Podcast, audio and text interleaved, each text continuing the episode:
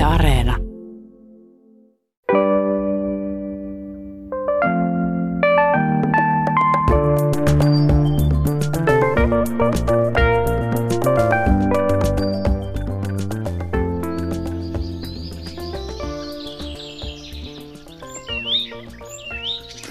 Lämpimästi tervetuloa Yle Radio yhteen kansanedustaja, luonnonystävä Pertti Salolainen sekä lintututkija ja lintuoppaiden kirjoittaja Lasse Jilainen. Kiitoksia. Kiitos. Tehän olette vanhoja tuttuja keskenänne. Luontoharrastus on teidät yhdistänyt ja mennäänkin heti aluksi tuohon kuuluttajan mainitsemaan hetkeen parinkymmenen vuoden takaa. Te olitte silloin molemmat oikeaan aikaan oikeassa paikassa todistamassa lintujen harvinaista todellista massamuuttoa Virossa. Kertokaa tästä huikeasta kokemuksestanne. Pertti No, sehän oli aivan käsittämätön asia. Minä en ollut ikinä nähnyt sellaista aikaisemmin. Siis siellä oli rantaniityllä ja, ja sillä alueella oli siis kymmeniä tuhansia lintuja, jotka vaan odottivat sitä, että tulee sellainen ilmavirtaus, joka sitten lähtee viemään niitä pitkin Suomenlahtea ja sitten sinne pesimäpaikoille Nova ja Zemljalle ja Siperiaan, mihin ne arktiset muuttajat menevät. Ja sitten en muista, että nähtiinkö joku, joku peto sitten siinä, petolintu tai jotain muuta, joka olisi sitten lehauttanut ne kaikki siitä ilmaan yhdellä kertaa. Ja, ja tavallaan koko taivas pimeni näistä siivistä ja siitä, siitä lintujen massasta, että olihan se niin kerta kaikkiaan komea kokemus. Ja Lasse, hyvä ystäväni, niin hän on vienyt minua tällaisiin hienoihin paikkoihin ja olen hänelle erittäin kiitollinen siitä, että, että olen tällaisia elämyksiä saanut, saanut nähdä.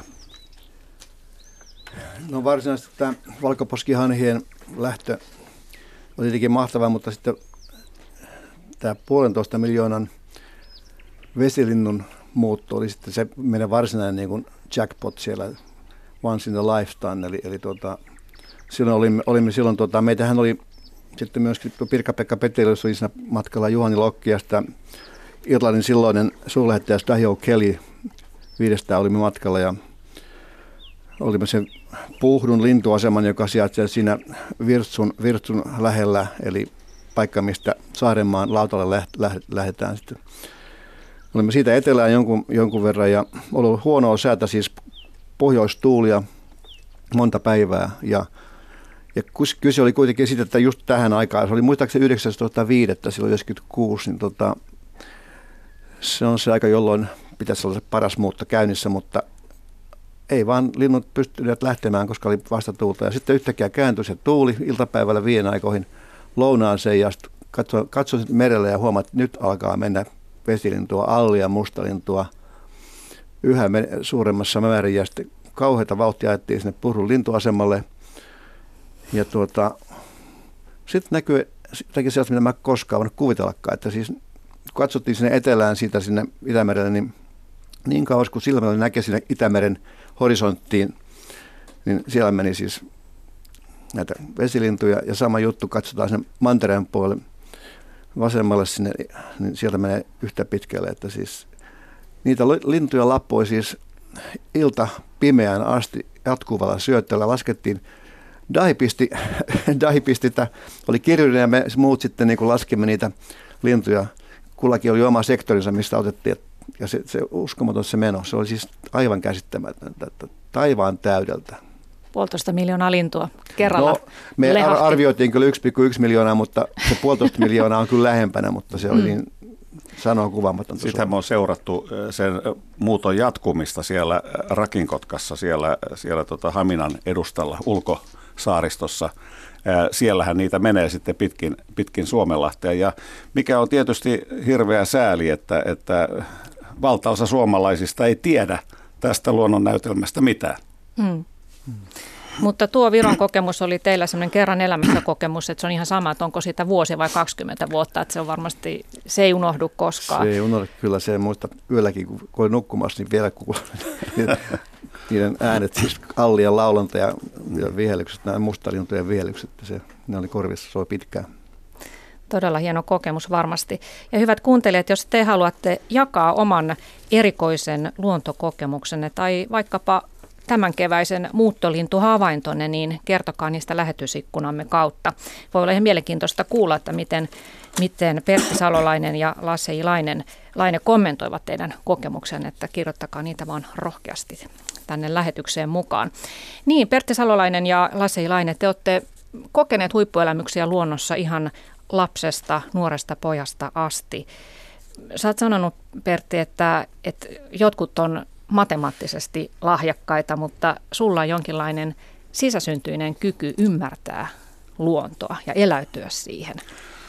Joo, eihän tästä ole mitään tieteellistä näyttöä, mutta, mutta se on totta, että ihan pienestä alkaen, kun olen ollut metsässä ja luonnossa, niin mulla on tullut semmoinen merkittävä, merkillinen tunne, että, että mä niin kuin joku intiaani, joka elää siinä luonnon sisällä ja, ja, ja jollain tavalla osaa lukea sitä aika hyvin sitä tunnelmaa.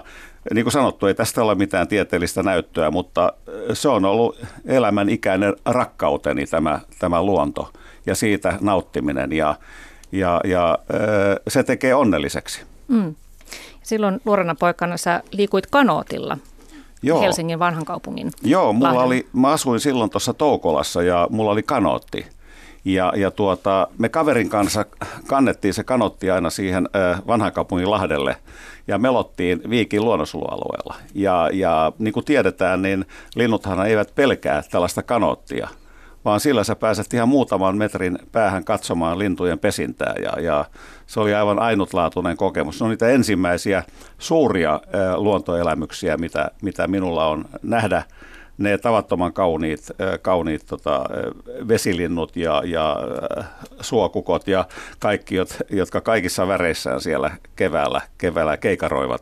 Ja silloinhan siellä oli se valtava naurukkikolonia vielä. Kyllä, joo. joo joka suojeli itse asiassa sitä Joo, muuta kyllä. linnustoa. Se on ihan totta. Joo. Miten sä silloin tunnistit niitä lintuja? Että oliko sulla sitten nuorena poikana joku opas siellä mukana vai miten? No ei, en, täytyy sanoa, että en mä silloin ollut mikään erityinen eh, lintujen tuntija. Kyllähän mä totta kai tunsin kaikki tärkeimmät, olin katsonut kirjoista mutta että jos olisi ollut jotain harvinaista, niin myönnän auliisti, että mä silloin nuorena poikana niitä olisi, olisi tunnistanut. Että se kiinnostus syntyi. Niin, kiinnostus syntyi, mutta että sitten, sitten tuota, myöhemmin niin, niin olen yrittänyt paneutua näihin, näihin tota, lintuihin paljon enemmän kuin aikaisemmin. Ja sitten tuota, vietit lapsena kesät tätisi luona Kustavissa ulkosaaristossa. Millaisen jäljen se saaristolaismaisema sinun jätti? No se on toinen asia, joka on vaikuttanut siis ihan silloin nuorena. Nimittäin tätini ja hänen miehensä oli, oli siis lapseton pariskunta. Ja ne ottivat tällaisen helsinkiläispojan sitten sinne niin kuin kesäpojaksi. Ja vietin siellä sitten monta kesää. Ja Kustavia oli silloin valtava paratiisi, johon se vieläkin hieno paikka. Mutta se oli paratiisi sen takia enemmän kuin tänä päivänä, että ne vedet oli silloin vielä puhtaat ja saattoi nähdä jopa 7-8 metrin syvyyteen, kuinka kalaparvet liikkuivat ja kauniit värilliset kasvit olivat siellä pohjassa ja, ja siis se oli, se oli aivan valtava elämys. Tänä päivänä niin tilanne on sellainen, että monena kesänä olen joutunut lapioimaan mätää levää rantakalliolta, jotta pääsen uimaan. Siis se on niin hirvittävä ollut, että yhden ihmis, vajaan ihmispolven aikana niin tällainen katastrofi on päässyt, päässyt tapahtumaan. Tämä tekee äärettömän surulliseksi ja, ja se tekee vielä surullisemmaksi. Mä en usko, että vaikka tilanne vähän paranisikin, niin sitä alkuperäistä luontoa ja sitä merta, mikä siellä on ollut. Me emme saa takaisin. Linnusto on muuttunut totaalisesti. Mulla oli tota pilkkasiipi pesä tontilla silloin – Mä en ole nähnyt pilkkasiipeä siellä siinä vuosikymmeniin. Mm. Puhutaan tästä luonnon suojelusta ja luonnon nykytilasta myöhemmin vielä lisää. Lasse Ilainen, sinullakin on juuret kaupungissa. Miten sun luontokiinnostus syntyi nuorena? No oikeastaan mun juuret on kaupungissa vasta vuonna 1959, kun muutimme, muutimme tota Helsinkiin Riihimäeltä ja sitä ennen Riihimäen kolme vuoden – asumista edelsi sitten äh, asuminen Iitissä, jossa mä oon syntynyt. Siis, ja Iitissä kyllä jo pikkupoikana oli kiinnostunut siis luonnosta, mutta tuota, sitten se vasta täällä Helsingissä, kun tämä lintuharrastus lähti käyntiin, koska sitten mulla oli sellainen hyvä opettaja, muistaakseni Helena Ahonen oli hänen nimensä, ja hän, hän vei meidät sitten tuossa Vantaan Pitkäkoskelle retkille tuossa, mä olin varmaan 15 silloin, ja, ja tota, se oli hyvä retki, koska siellä kuulimme sellaisen omituisen hienosti laulavan linnun, ja, ja opettaja katsoi, että mikä, mikä tämä lintu oli, ja poikin kanssa pähkeiltiin sitä, ja päästiin aika lähelle katsomaan, ja sitten kotona pystyin selvittämään, että se oli kultarinta. Ja se oli sellainen mielen, mielenpano juttu ja sitä lähtee oikeastaan, että tähän on kiva, että tässä on tätä haasteellisuutta ja sitten tietenkin siinä on se, mikä aina meikäläisen vaikuttaa estetiikkaa, että linnut on kauniita ja se laulu on kaunista ja niin edelleen. Että siitä se lähti sitten oikein kunnolla ja, hmm. ja tota, sitä on sitten riittänytkin. Ja sä kerroit, että välillä tuli vähän koulustakin lintsattua, kun piti päästä hyvällä ilmalla pongailemaan lintuja. Kieltämättä sitten, koska ne pari ekaa vuotta oli niin intensiivisiä, että mä muistan, kun mä kerrankin Mä asun, asuttiin Boulevardilla keskellä Helsinkiä ja sitten niin katsoin ikkunasta aamulla, pitäisi kouluun, mä, että ei hitsi, että nyt on noin tollainen sää, ja oli 24 koska 63 tai jotain tällaista. Ja nyt mä lähden kyllä viikkiin. Vanhankaan osin fillari ja lähdin sotkemaan sinne viikkiin sitten. Ja oli hyvä päivä. Muistat vieläkin, että mä näin silloin kevään ekan haarapääskyn ja leppälinnun 24. Niin. Ehkä se päivä jäi paremmin muistiin kuin se, että olisit kuuliaisesti mennyt sinne koulun penkille näin jälkikäteen. Tuosta tuli yksi asia mieleen, tämä, että mikä merkitys opettajilla on. Mm. Siis mulla oli myöskin sellainen biologian ja maantieteen opettaja kuin Vilho Valtteri Varna. Ja hän vei meidät siis luokan tota, viikkiin. Joo. Ja siellä etsittiin mölysammakkoita silloin, ilmeisesti siellä vielä, vielä oli ja, ja, tota, ja, ja lintuja katseltiin. Ja e, nyt e, kyllä sanoisin, että kaikki opettajat, jotka kuuntelette tätä, niin viekää nyt ihmeessä se luokka sinne luontoon e, näin keväällä nauttimaan ja saamaan sen kipinän, luonnonsulun kipinän ja na- luonnosta nauttimisen kipinän. Koska se, että nykynuoriso aika paljon istuu yötä päivää siellä läppärin ääressä ja naputtelee sitä myöhään yöhön, niin se ei kyllä paljon sitä luonto, luontosuhdetta rakenna? No mulla oli kyllä sitten vielä yksi kokemus, että, että mulla oli myöskin sitten lukiossa hyvä, hyvä biologiopettaja Olavi Tuuneberi. Ja tuota, mm, nyt sain kuulla muuten, että hän täytti 20 vuotta viime kesänä, onnittelut, jos hän kuuntelee. Mm-hmm. Mutta mä muistan kyllä sen, kun mä kerran olin skraapannut, olikohan se eri kerta sitten taas, niin hän tuli vastaan siellä viikillä. Mä fillarilla ja hän tuli autolla vastaan, eikä me koskaan puhuttu sitä, mutta hän kyllä huomasi, että poika on niin kuin, vähän niin kuin ottanut omaa, omaa lupaa, mutta, mutta ymmärsi. Ymmärsi, ei hyvin. Että. Mm. Mutta se Lasse sanoi tuossa, että sä jäit heti silloin nuorena poikana tavallaan koukkuun siihen tunteeseen, että kun tavallaan etsitään sitä lintua ja sitten sen näkee ja sen tunnistaa. Ja Pertti, sulla on ollut kamera aika varhaisesta vaiheesta aina mukana, niin voiko tätä tunnetta verrata vähän niin kuin metsästämiseen ilman sitä Kyllä. ampumista, että, että siinä se, pitää no. odottaa tosi pitkään olla kärsivällinen. Se on paljon vaikeampaa saada kunnon, kunnon kuva jostakin linnusta tai sudesta tai mistä ampuminen on helppoa siihen verrattuna. Mm. Joo, kyllä, kyllä tota no, niin siis on siinä siis äh, samaa, että äh, sä onnistut saamaan sen, sen saaliin lainausmerkeissä. Niin, niin. Kyllä siinä on äh, semmoista kuvalla metsästämistä tavallaan on, täytyy, mm. täytyy, täytyy myöntää, mutta ihan kauhistus mulle olisi, että mä rupeisin ampumaan jotain metsoa tai jota, jota mä, mä en voi mitenkään ymmärtää. Ei sitä voi kuvitella. Ei, se, ei, ei voi kuvitella. Niin upea eläin kuin joo, metso joo. Mm. Puhumme siis Suomen luonnosta ja linnuista ja luonnon tilasta. Täällä ovat keskustelemassa kansanedustaja luonnonsuojelija Pertti Salolainen ja lintututkija Lasse Ilaine. Puhutaan tästä kevästä ja muuttolinnuista. Millainen tämä kevät on ollut ja on? Nyt kai se on juuri parhaimmillaan tämä muuttolintutilanne. Joo, se on ollut sellainen, että, että yleensä nämä kevät on sahavettä, niin meidän yleisalassa on kylmää lämmintä, kylmää lämmintä. Nyt on muuttunut aika mahtavaksi tämä, tämä sää siinä suhteessa, että nyt on tämä lämpökausi alkanut ja tota, tämä, tämä tuo sitten niin kuin paljon lintuja tuolta etelästä, Baltiasta ja muualta ja tavallaan tasoittaa sitä huonoa viime kevättä, jolloin sitten suuri määrä lintuja jää saapumatta, koska se kylmyys yllätti. Ja, ja moni näistä, suuri osa näistä meidän tulevista linnuista on yksivuotiaita, viime kesän poikasia.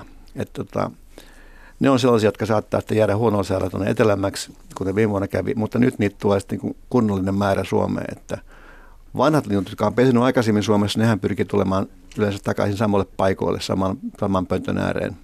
Ne ovat paikkauskollisia, mutta se on tämä nuoriso, joka sitten ratkaisee se, että kuinka paljon ne parimäärät on minäkin vuonna.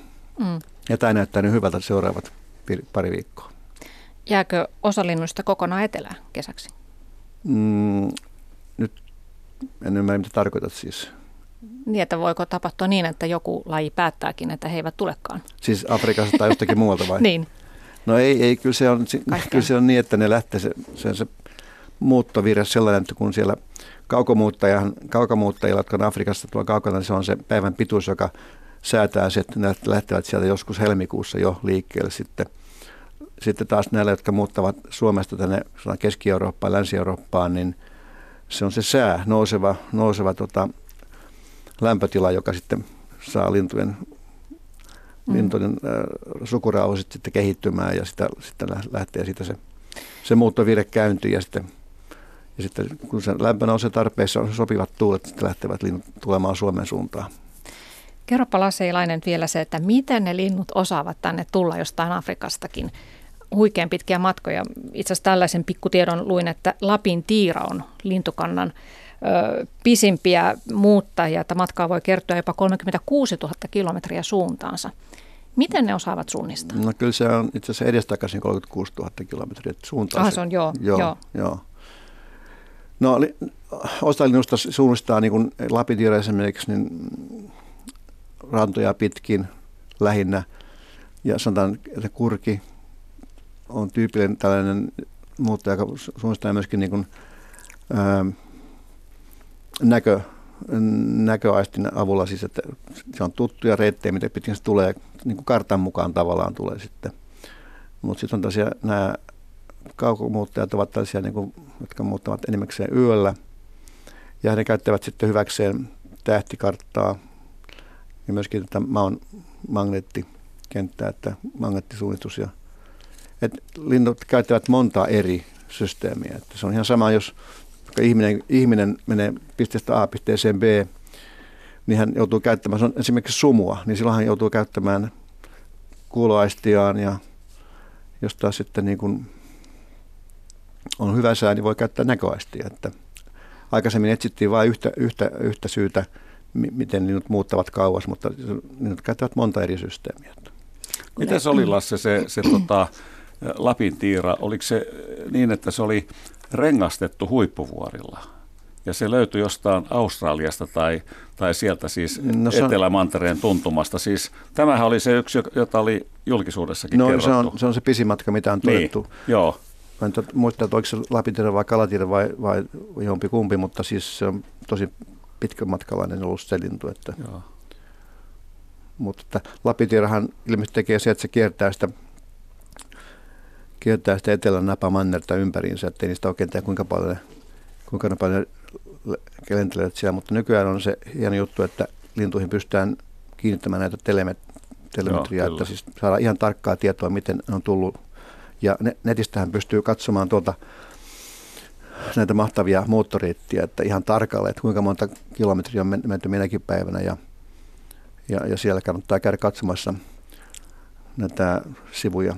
Kalasääksiin on kiinnitetty myöskin joo, näitä. Jopa pikkulintuja nykyään, joo. niihinkin pystytään pistämään, että saadaan ihan tarkkaa tietoa, kun aikaisemmin oli se ta- tavanomainen rengastainen pisti linnulle rengas jalkaan toivottiin, että se löytyy jostakin, mutta ei tietty yhtään mitään. Sitten se löytyy ehkä Afrikasta, mutta ei tietty mitään sitä väliltä sitten. Sehän on suojelun kannaltakin tärkeää, että tiedetään mitä reittejä ne käyttää, että se on hyvin tärkeää.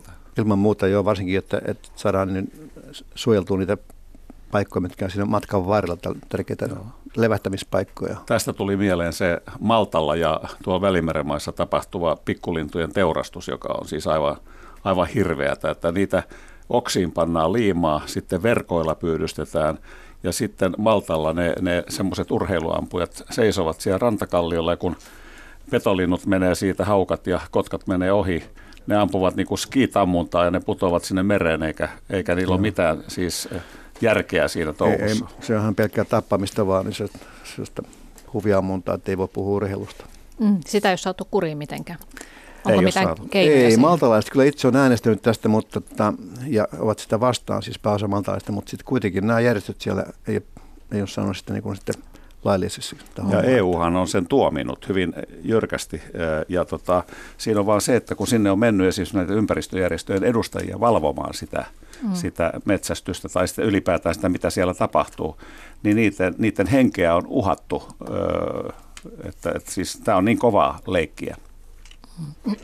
Ja sä Lasse Ilainen puhuit tuota, tästä mulle etukäteenkin tästä välimerestä, että se on suorastaan kiirastuli näille linnuille, että mm. pitää pystyä vä- osata väistää näitä ansoja ja, ja liimaisia oksia ja, ja myös saattaa sitten joutua ihan ruuaksi Joo, kymmeniä, kymmeniä miljoonia lintuja joka vuosi. Että sit varsinkin siellä nyt on, Egyptissä esimerkiksi on hyvin tehokas tällainen satojen kilometrien verkko jätä siellä ran- rannikolla, mihin ne, kun linnut tulevat sitten jostakin syksyllä ja muuttavat tuonne Afrikan suuntaan, niin ja ylittävät ja tulevat matalla, niin jäävät niihin verkkoihin kiinni. Että Mm. Tietenkin jossakin ymmärrän tavallaan se, että siis niitä lintuja pystytään myöskin ihan syö, syötäväksi, että, mutta tota, kyllä se on, on suuri lovi, minkä ne on tehnyt Suomen linnustoon. Esimerkiksi meillä on pääskyt, molemmat pääskylait, haarapääskyt, pääsky ovat melkein kymmenesosa siitä, mitä 30 vuotta sitten. Ja Mutta voisiko sitä ajatella niin, että linnut tavallaan oppisivat välttämään sitä, että pystyisivät jotenkin ki-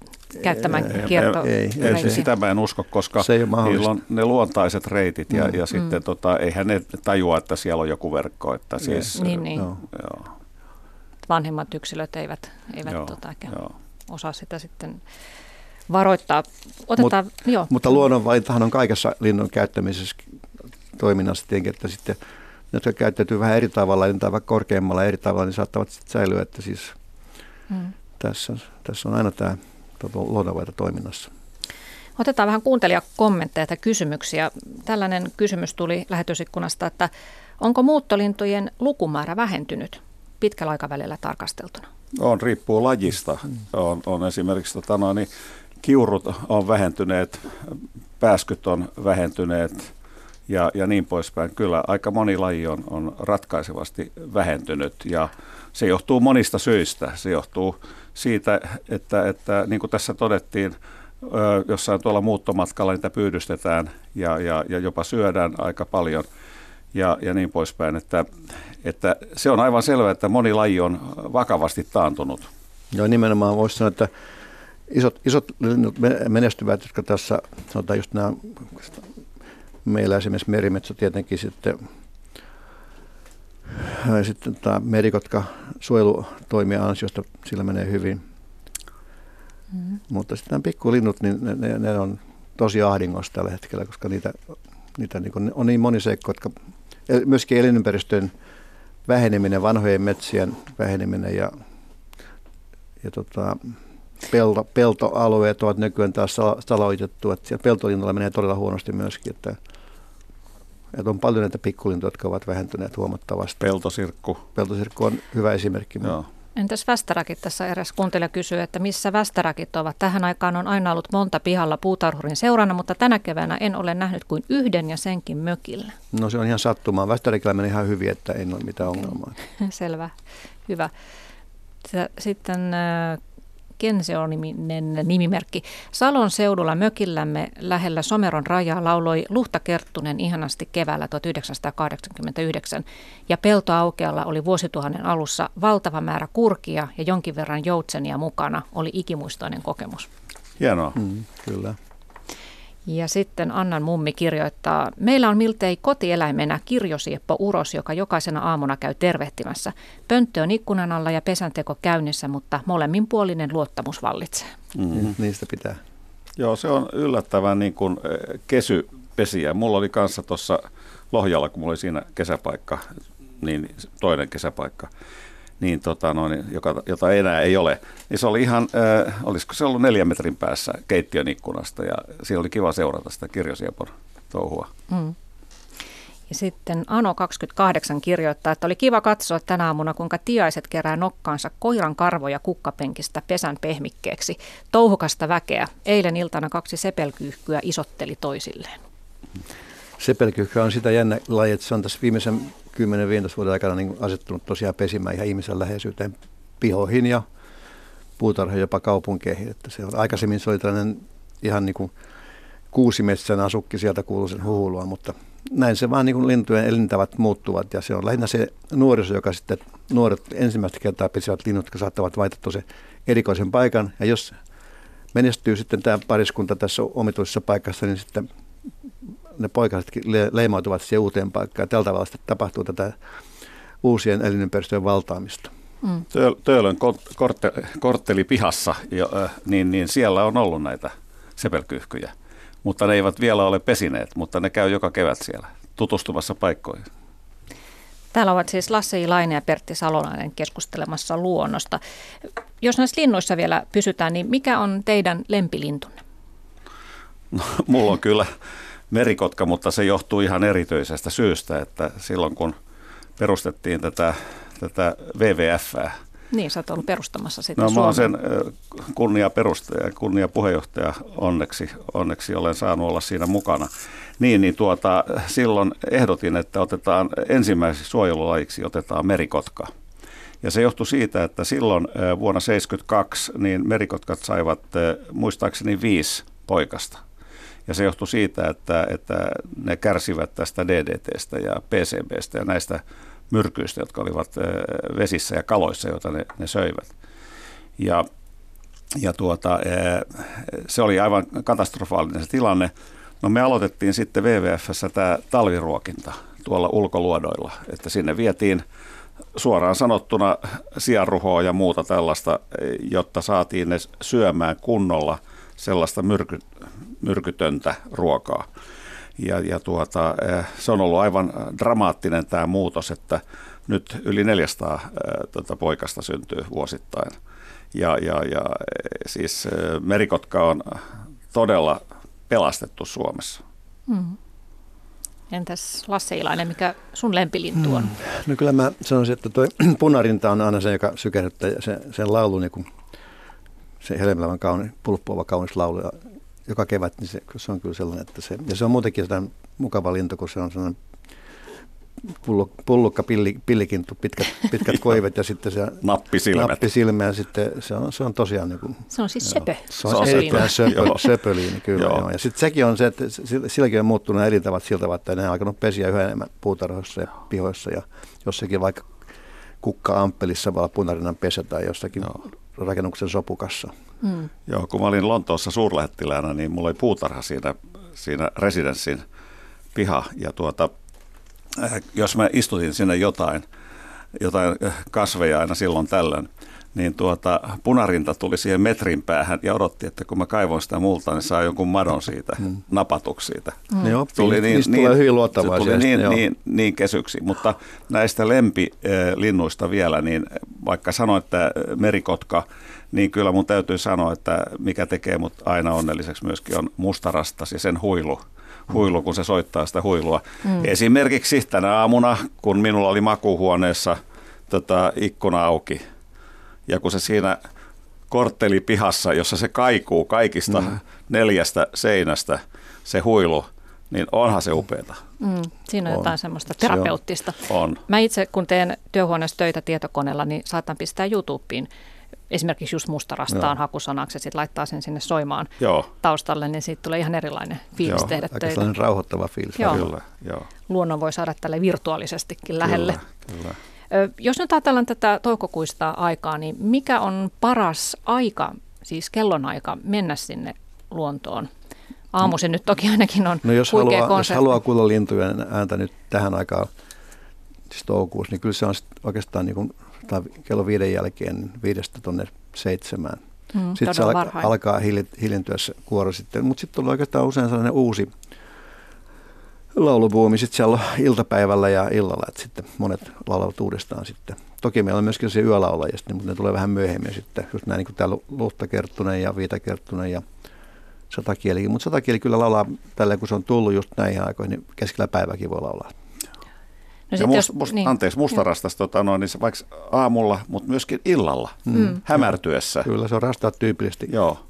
Hämärän, hämärissä aamulla, hämärissä. Itse asiassa kiuru ja sitten nämä rastaat on tämän aikaan ensimmäisiä ottaa tosi jopa kolmen aikoihin suunnilleen, kolmen jälkeen. No sitten ajattelin ihan pongaamista, niin, niin tuota, se ei ilmeisesti riitä, että kuulee sen äänen ja, ja tunnistaa sen äänen, vai pitääkö se aina nähdä se lintu? Itse kun mä menen metsään, niin siellä on mieletön sirkutus, mä katselen ylös, niin mä näen mitään, että missä ne ovat. No se, se on lintujen äänten ja laulujen oppiminen, se on ihan oma mm. taiteen haaransa, että se on vaikeaa. Mutta vaaditaanko siinä se, että on sekä ääni että Se riippuu itsestään, että siis jos, on joku harvinainen lintu, niin se, että sen saa läpi radiokomiteassa, niin kyllä se tarvilla sitten niin myöskin näköhavainto siitä ja mielellään joku valokuva, jossa on todella suuri harvinaisuus. Mutta jokainen itse voi päättää, että pitääkö hän jotakin havaintoa oikeana. Että, mutta kyllä siinä saa varovainen olla, että tuossa viime viikolla mä kuulin kuusitiaisen ja sitten mä ihmettelin, että on se nyt pikkusuomituinen kuusitiainen ja halusin nähdä sen, niin se olikin se oli Sinitiainen, joka laulu, laulu kuusitiaisen ään, ään laulua. Että siis se on, on sitä. tosi yllättynyt siitä, Joo. että miten, miten se voi olla kuusitiasta. Että, että, että on pikemminkin sitä kuulee, että talitiainen voi laulaa aika samalla tavalla kuin kuusitti, mutta silloin sellainen talitiaisen laulu on aina sellainen jännä tietty sävy, sellainen kirkas, kirkas sävy, että se niin kuin, kun taas ku, oikea kuusintti laulaa sen vähän sameasti. Fiitsu, mm. fiitsu, fiitsu, fiitsu. Me ollaan Lassen kanssa oltu vuosikausia tässä Tornien taistossa, joka on tällainen siis Suomen äh, linnuntarkkailukilpailu. Ja, ja tuota, ensi lauantaina. Niin, Aha. ensi lauantaina. Mä, on tosin silloin, mä olen tosin silloin ensi lauantaina, niin olen, olen Kuhmossa kuvaamassa Metson soidinta ja Teeren soidinta, että, että tota, en pääse nyt tänä vuonna, en pääse tähän, tähän tota Tornien taistoon, mutta mutta siellähän on sellainen sääntö, että kahden ihmisen pitää todeta se, se laulu. Ja silloin se riittää sen lajin eh, hyväksymiseksi niin, siinä kilpailussa. Joo. Te olette molemmat reissannut myös ulkomailla. Lasse, sä oot kirjoittanut yli 30 lintokirjaa ja, ja Pertti, sä oot muun muassa Brasiliassa ja Intiassa käynyt kuvaamassa luontoa. Kertokaa jotain huippuelämyksiä, huippuhavaintoja, huippumaisemia, mitä olette näiden ulkomaanreissujen aikana? No ei se pelkästään se, että totta kai mennään katsoa sinne lintuja, mutta mm. kyllähän se kaikki muu, että kyllä mulla, kun mä näin ensimmäinen, elämäni ensimmäisen tiikerin siellä silleen, joka meni 10 metrin päästä, niin kyllä sen jälkeen mä en vittinyt katsoa mitään lintuja vähän aikaa. Se oli niin uskomaton elämys kyllä ja sitten nämä meidän reisut Brasiliassa, kun käytiin katsomassa ja kuvaamassa jaguaria, niin kyllä, kyllä jaguari on fantastinen elämä, mutta kyllä tiikeri päihittää jaguarin. Mä oon myöskin ollut Intiassa ja Korbetin äh, siellä kansallispuistossa nähnyt, nähnyt tiikerin tai useampiakin, mutta kyllä se oli kaikkein upein, kun, kun tota, aamulla varmaan joskus viiden aikaan lähdettiin norsun selässä sinne viidakkoon. Ja oli semmoinen kosteus oli niissä, niissä tota kaikissa korsissa ja muissa, ja se norsu kärsällä veti niitä, niitä korsia pois.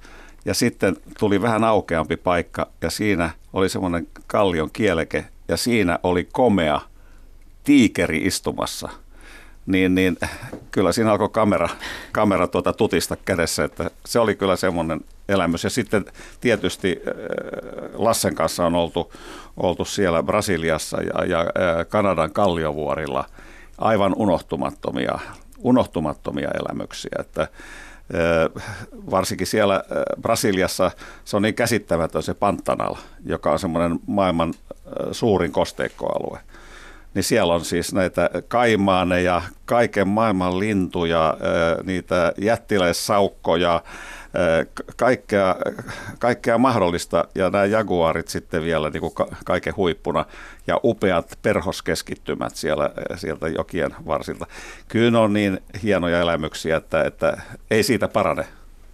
Mm. Joo, kyllä se mutta mutta kyllä mulla tuo muutto on, lintujen muutto ollut sellainen, mikä minua on aina kiinnostunut. Ja mä, sen takia mä oon käynyt sitä 70-luvulla kävin tuolla Bulgarian rannikolla katsomassa kattohaikareiden muuttoa, laskemassa petolintuja kattohaikareita ja sitten 79 kävin tuolla Turkin itäosissa.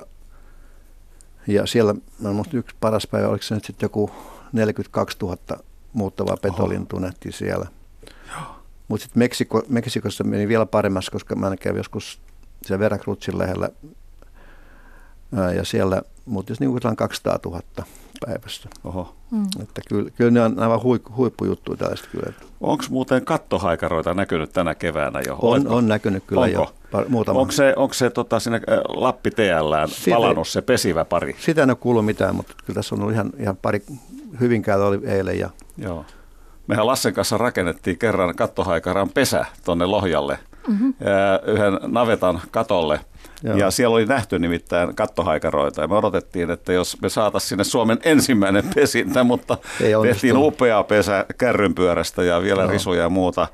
Ja, ja tuota, ei, ei, ei onnistunut, näkynyt. ei tullut, Joo. mutta sitten Lappi TLS, siellä, siellä jossa mm. on ollut tämä viimevuotinen pesintä ja se oliko se niin, että toinen poikainen kuoli sitten, että Siinä... Mä muistan, että se toinen poikainen kuoli niistä. Joo. Eikö ne ole kolme? Yksi, yksi, kolme? Yksi, no ainakin yksi kuoli, joo. Mut, mm. joo. Tässä kohtaa salin, että tämä kerron kuuntelijoille teidän iät, eli Pertti Salolainen, sä oot 75 vuotta Kyllä. ja Lasse Ilainen 70 vuotta.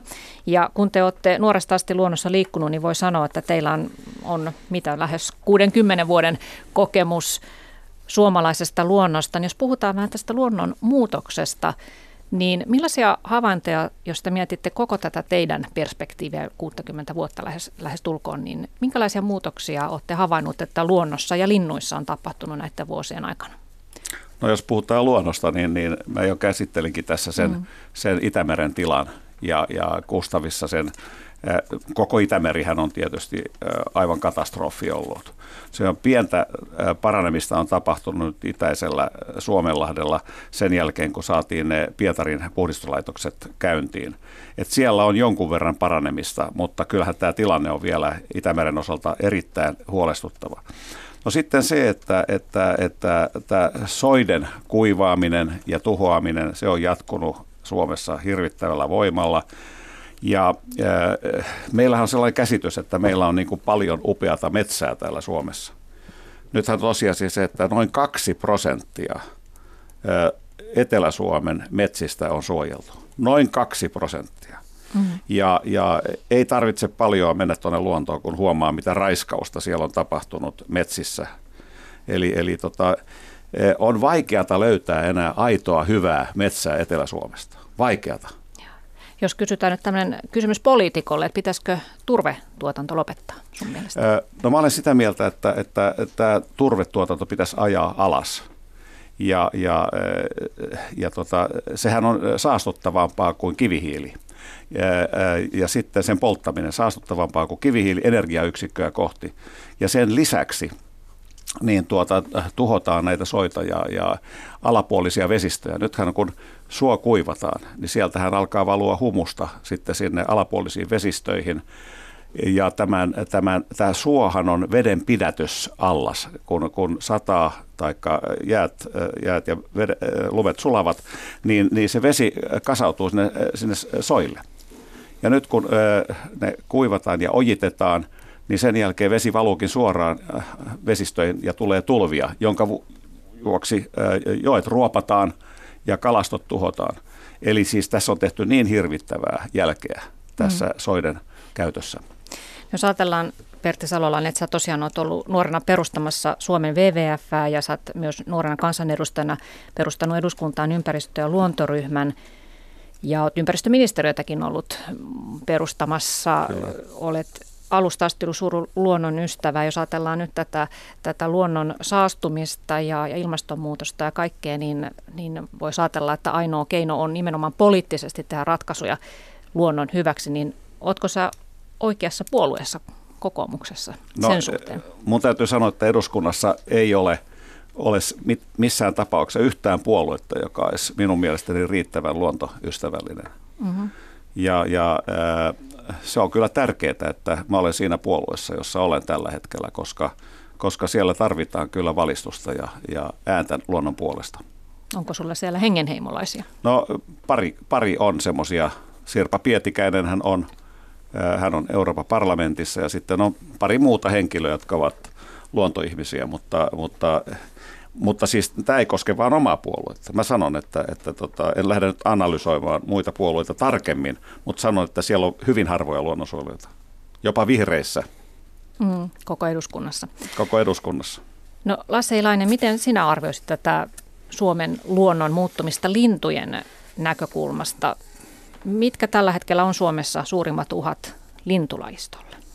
No niin kuin tuossa kävi jo ilmi, niin ne, aika, ne uhat on aika paljon siellä ulkomailla siellä muuttomatkan varrella ja talvialueella. Mutta kyllä täällä kotimaassakin, niin kun katsoo, että jos ne vertaa 60-70-lukua, tietenkin, niin ainahan tässä kehitys tapahtuu ja sitten tehomaatalous on niin kuin aiheuttanut se, että peltolintuja on yhä vähemmän. Esimerkiksi se, mikä olisi tärkeää, olisi, että, että, että, että, että tota, olisi niitä suojavyöhykkeitä siellä peltojen laidolla. Siis sehän on vaikka suositus, onko se joku 5 metriä vai mitä kymmenen, mutta se pitäisi olla niin kuin pakollinen siellä se, jotta kuovit ja muut pääsisivät pesimään siellä sitten ihan kunnolla ja kun, ei, mm. ole, kun ei ole ojia enää sillä tavalla kuin aikaisemmin, jossa ojien varsilla pesi paljon lintuja. Ja mä en tiedä, mikä ihme vimma on se, että esimerkiksi länsi niin pensata pitää kaikkialle poistaa. Että heti kun joku pensa jossakin pellon ojasta, niin se pitää niin ojaa sieltä, koska nämä pen, pensaakot on tärkeitä tietyille lajeille ja nimenomaan hyönteisille, mistä linnut tekee hakemassa ruokaa ja ravintoa. Että, tota, mm. että tällainen monimuotoisuus, se on, se on niin kuin se tärkeä seikka ja pitäisi niin kuin olla sitä enemmän. Että, että, että mitä, mitä yksi, yksi, yksi tällainen monokulttuurimaisema, niin se on se, mikä, mikä, mihin ei paljon lintuja mahdu kyllä pesimään. Että sitten. Voiko tämä ilmaston lämpeneminen olla myös hyvä asia Suomen luonnon kannalta tai lähinnä lintukantojen kannalta siinä mielessä, että, että jos meille tulee uusia perhos- ja hyönteislajeja, niin sitä myöten voi tulla myös uusia lintulajeja. No, Ollaanko me meille... enemmän muuttovoittomaa kuin No me, meille on tullut tämä ilmaston lämpiminen, lämpiminen sitten, se on sitten, lähden, tulee olemaan ehkä ongelma tuolla pohjoisessa Lapissa, sieltä, sieltä niin kuin, hmm. Jos puuraja nousee sinne ylöspäin sitten, niin sieltä tietyt lait voi, joutuvat ahdinkoon, koska ne on tottunut pesimään siellä tällaisella niin tunturiniityillä ja jängällä siellä, mutta sitten etelästeenkin tulee näitä uusia lintulajeja. Meillä niin esimerkiksi ruokosirkkalintu on sellainen, joka on näin meidän ruovikoissa – alkaa olla jokavuotinen pesijä. Ja kaakosta on tullut pikkukultarintaa ja, ja, ja tota, kyllähän se jatkuvasti muuttuu tämä. Mm. Tämä, se, on, se on ihan totta tämä, että, että siis se on ehkä joillekin lajeille hyvä, mutta sitten näille perinteisille lajeille, niin se merkitsee sitä, että ne työn, työnnetään yhä enemmän pohjoiseen sitten. Ja kohta loppuu sitten elintila mm, siellä. Mm. Ja se mikä ongelma on sitten, että, että Suomeen niin kuin – ja muuallekin, niin meille tuodaan, meillä on aivan liian paljon kaikkia tällaisia vierasperäisiä lajeja kasveissakin esimerkiksi, niin tota, ne valtaa, lupiinit on jo ihan toivottomassa tilanteessa Etelä-Suomessa ja ne valtavat meidän hienoja perinteisiä omia kasveja, kasvilta tilan sitten, kun typettää sen maan sinne, että enää mitkään, mitkään orvokit ja muut pystytään enää kasvamaan. Ja sitten jättipalsami ja monet muut. Jättiputki. Jättiputki. Onneksi Suomessa on nyt täytyy se, että jättiputkeja meillä on aika hyvin jo hävitetty. Mutta jos menee Latviaan, niin siellä on siis kilometri, neljä kilometriä jättiputkia joka paikassa. Et se on ihan käsittämätön se, mihin se on mennyt siellä se jättiputken val, valta, valtaaminen. Että, että suojelualueellakin niin siellä on jättiputkeja. Hmm. Että enemmän pitäisi tehdä tällaista niin talkoot, talkoot touhu, että pistää niin jättipalsamit, otetaan pois ja jotta meidän omat kasvit ja sitten sitä kautta meidän omat hyönteiset ja linnut pärjäävät paremmin. Koska...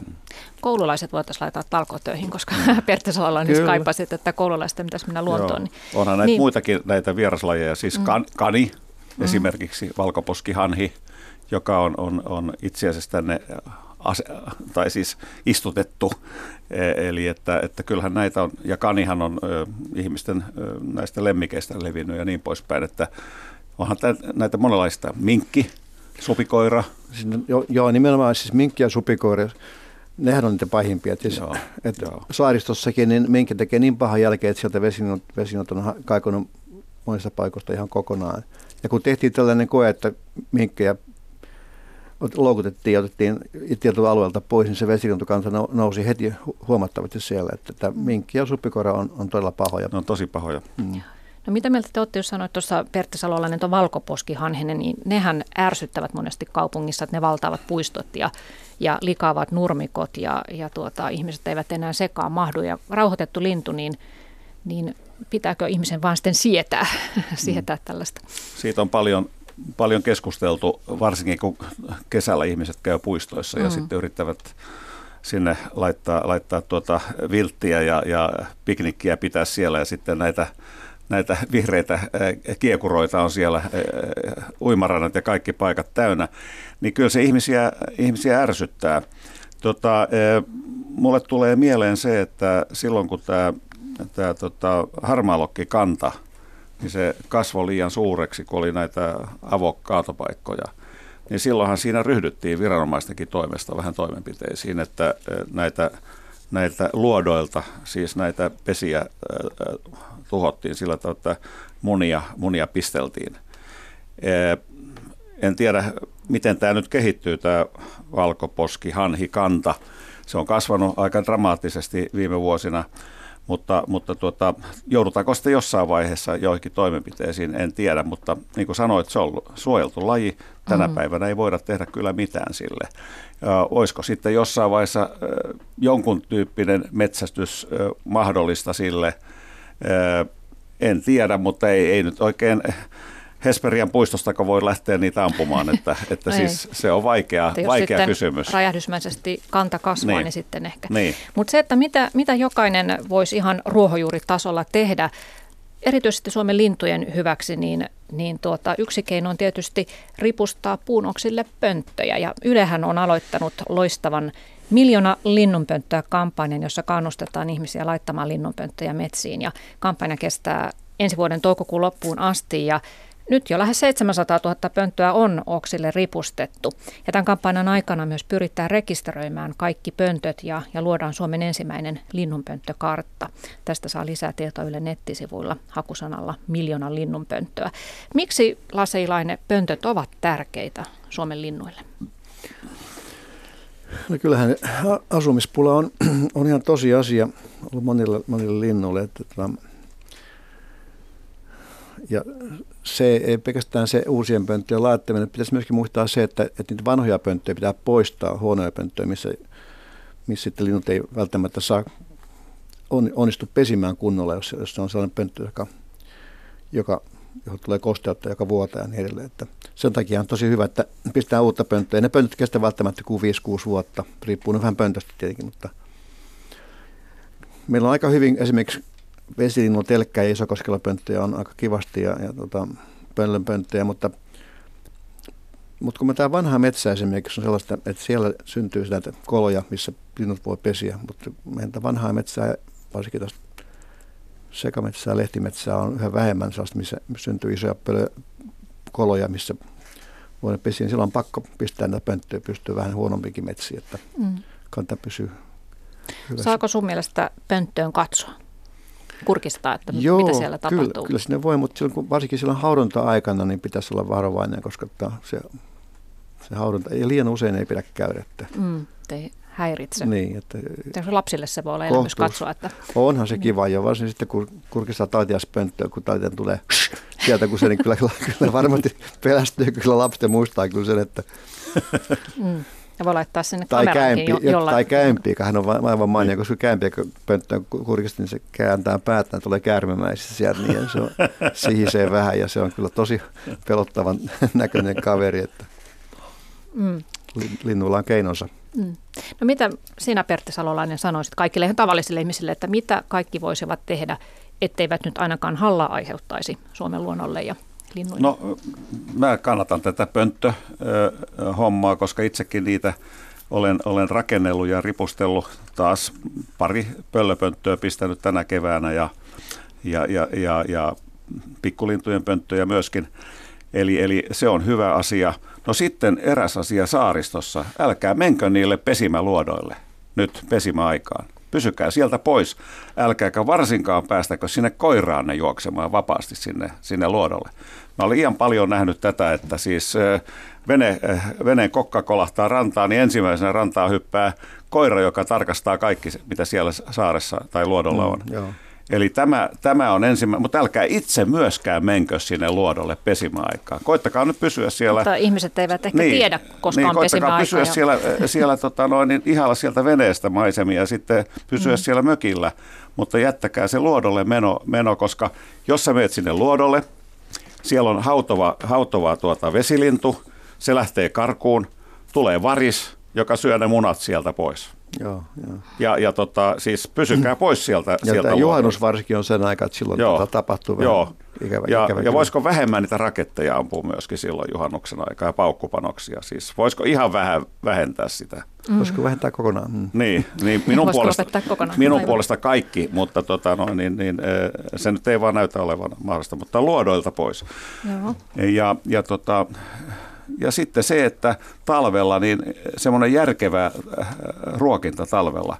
Eli toisin sanoen se tarkoittaa sitä, että ei pidä rakentaa sellaisia linnu, linnun ruokintapaikkoja, joissa ne ulostavat sinne, sinne ruoan sekaan. Se vanha traditionaalinen levylauta, se on huono, koska lintu syö siellä, se ulostaa, siihen tulee salmonellaa ja ne kuolevat. Mm-hmm. Siinä tulee kapeat pienat siinä, missä lintu Kyllä, on. kyllä. Että täytyy olla sellainen, että se lintu riippuu siitä, siitä, tuota, siitä ruokintapaikasta jaloillaan. Ja jos se ulostaa, niin se putoaa sitten maahan, että se on sitten vähemmän vaarallista siellä kuin että se Niin ja sitten tulee... pitää kyllä siivoa sitä alustaa. Niin alustaa myöskin Tietyn pitää siivoa. Kyllä, joo, kyllä. Joo. Mutta nämä on tärkeitä, mm. tärkeitä juttuja. Jokainen ihminen voi tehdä paljon. Kyllä. Toivottavasti vinkit menivät perille. Puhutaan ihan lopuksi vielä luonnon syvällisestä henkisestä merkityksestä, joka teille molemmille on ihan selvä juttu, että luonto ei ole pelkästään sellainen harrastuspaikka, vaan on myös henkisesti tärkeää saada sieltä voimaa ja, ja rauhaa. Minkälaisissa tilanteissa, Pertti Salolainen, sinulle on ollut erityisen voimauttavaa se, että olet päässyt vetäytymään luontoon?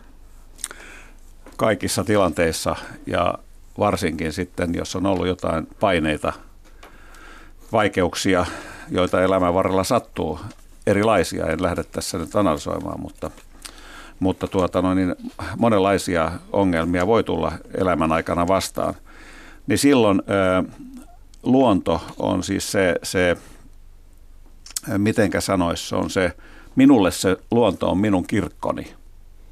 Siis metsä on minun kirkkoni. Ja, ja kun menen sinne, niin olen, olen onnellinen. Mä tunnen, että mä olen juuri oikeassa paikassa, kun mä olen, olen, olen metsässä tai jossain luonnossa. Ja, ja nythän on ihan tutkimuksin osoitettu, että ihminen, joka on luonnossa, niin hän kokee itsensä onnellisemmaksi. Siis onnellisuus lisääntyy olemalla luonnossa. Ja tämä on todettu oikein tutkimuksin. Mm. Ja sulla on myös sellainen panteistinen Mä olen näke- siis näkemys. uskonnolliselta näkemykseni, mä olen, näkemykseltäni olen panteisti. Että en ole, miten sanot, perinteinen kirkkouskovainen. Mm.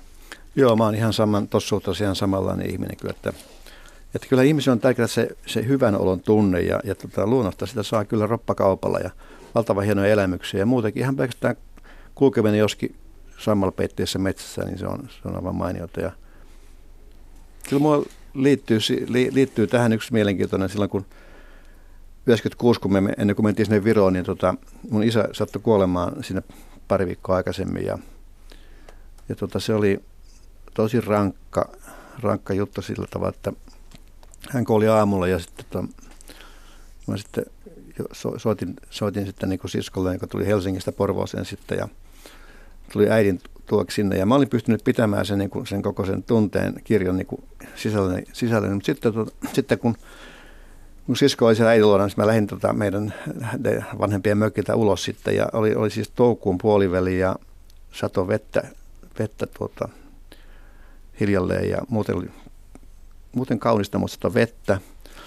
Ja sitten mulla niin kun, kun mä pääsin ulos sitä, siitä talosta ja mulla vähän purskahdin vaan, sitten. Kaikki tuli ulos yhdellä kertaa ja mä itkin ihan, ihan hervottoman paljon sitten ja kävelin sinne metsän laitaan ja muistaisin tarkkaan, että mitä sitten mä vaan niin kun, kun en päässyt puhumaan isän kanssa ennen, sitä, ennen hänen poismenoa, niin jäi niin paljon, sitten mä, vaan, mä muistan, kun mä vaan parkasin kovaa ylöspäin, että isä, ja, ja tota, se oli siis sellainen, sellainen niin kuin, jonkinlainen niin kuin valtava reaktio siihen, siihen suruun. Ja sitten ei kestänyt kuin parikymmentä sekuntia, niin siinä sateessa aamulla kello yhdeksän, niin kaikkien niin kuin sääntöjen vastaisesti niin varpus, varpuspöllö alkoi piippaamaan sitä metsän reunasta siis. Ja mä ajattelin, että miten tämä on mahdollista. Varpuspöllö on yöllä yleensä ja hämärissä niin kuin sitten, ja sateessa vielä.